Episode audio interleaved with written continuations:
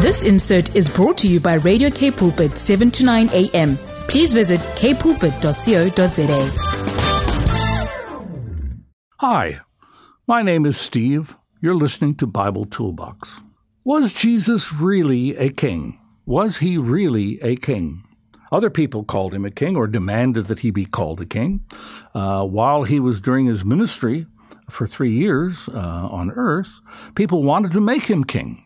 They wanted to make him king. I mean, he was healing, he was teaching like no scribe or Pharisee or anybody could do. He was teaching with authority.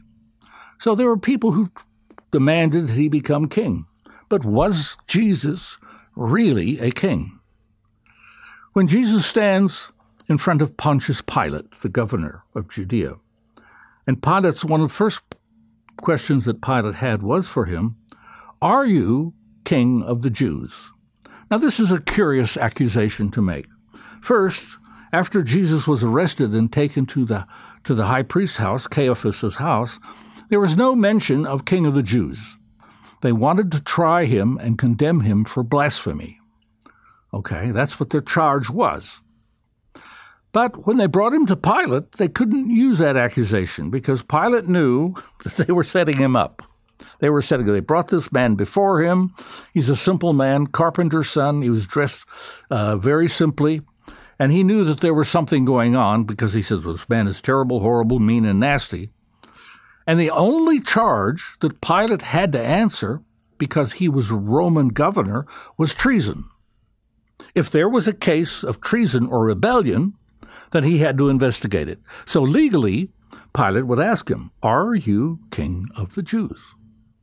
If you look in Matthew's Gospel and others, uh, um, Jesus will say, So you say, did you hear this from somebody else, or are you saying this? Which is a very curious answer. I mean, either Jesus would say, Yes, I am, or No, I am not. Okay? But if you turn to John's Gospel, John's Gospel in John chapter 19, uh, John has a deeper, a deeper reflection on this scene before Jesus is standing in front of Pilate. When Pilate asks this, Jesus answers this way My kingdom does not belong to this world. My kingdom is not here. I came into this world to testify to God's truth. That's John chapter 19, 36 and 37. So you have to understand, Pilate now was what? I mean, they had rebellions before in Galilee, they had rebellions in Judea, they had rebellions all over the Roman Empire, and they were put down very swiftly by the Roman legions. So now Jesus said, Oh, you, yes, okay, my kingdom doesn't belong here. It's not a part of this world. You can't get there from here. My kingdom is not here.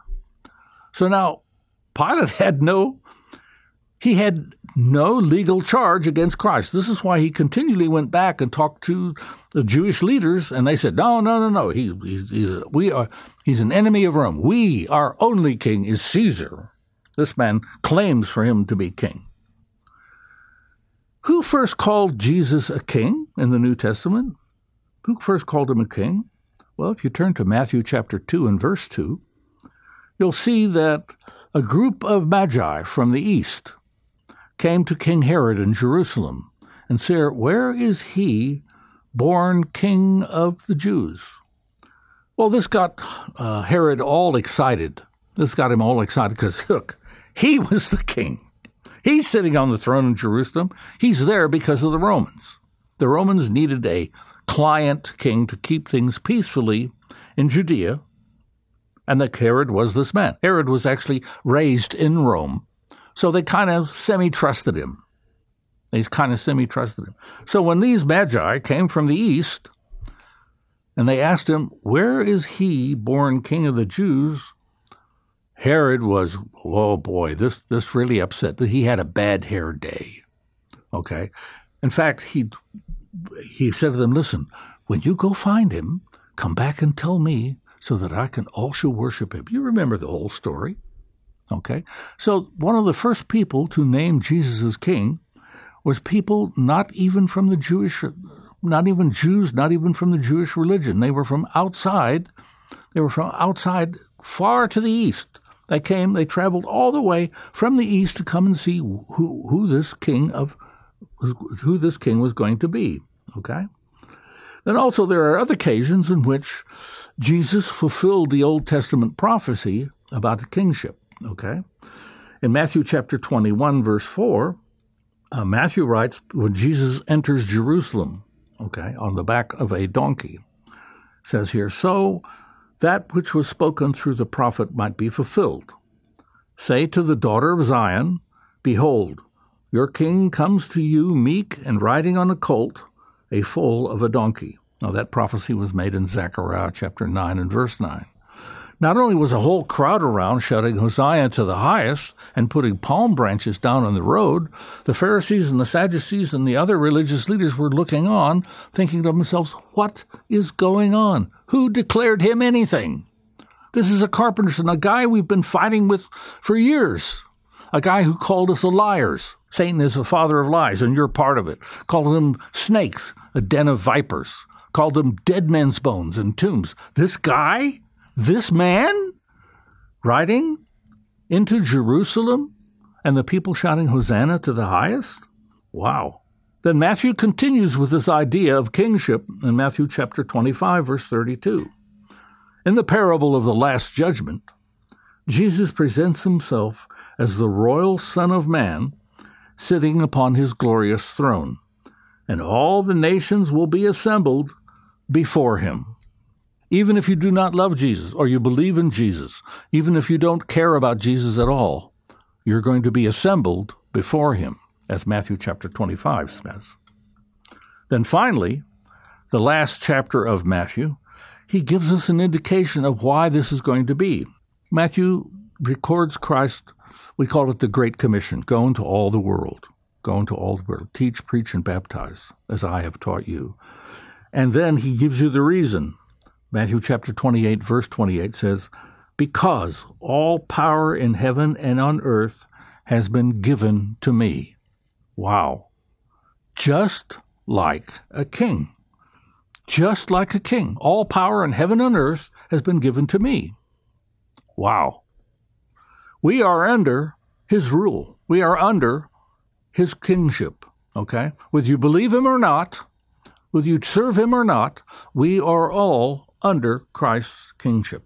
Wow. Then there were people who mocked Jesus because others were calling him king. In Mark's Gospel, chapter 18, verse 31, in the same way, the chief priests with the scribes were mocking him among themselves and saying, He saved others, but he cannot save himself.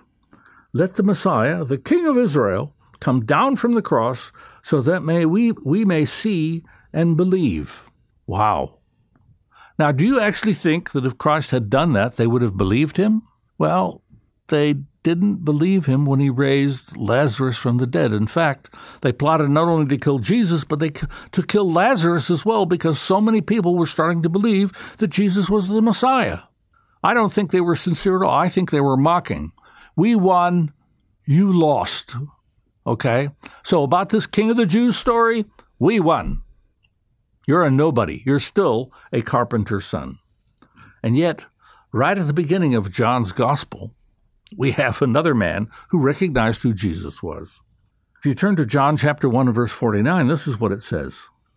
Nathanael answered him, Rabbi, you are son of the Son of God. You are the King of Israel. Wow. This man is a relative stranger. And yet, when he came to Christ and he saw who Jesus was, he recognized who he was immediately. He was a king with authority. He was a king who was a servant. He was a king concerned for people. He was a king here to do his mission. So then let me ask you this Who is Jesus to you? Just a prophet? You call him Redeemer, Savior? You call him friend, teacher? Shouldn't Jesus be the king over your life and my life? My name is Steve. Thanks for listening. This insert was brought to you by Radio K Pulpit, 7 to 9 a.m. Please visit kpulpit.co.za.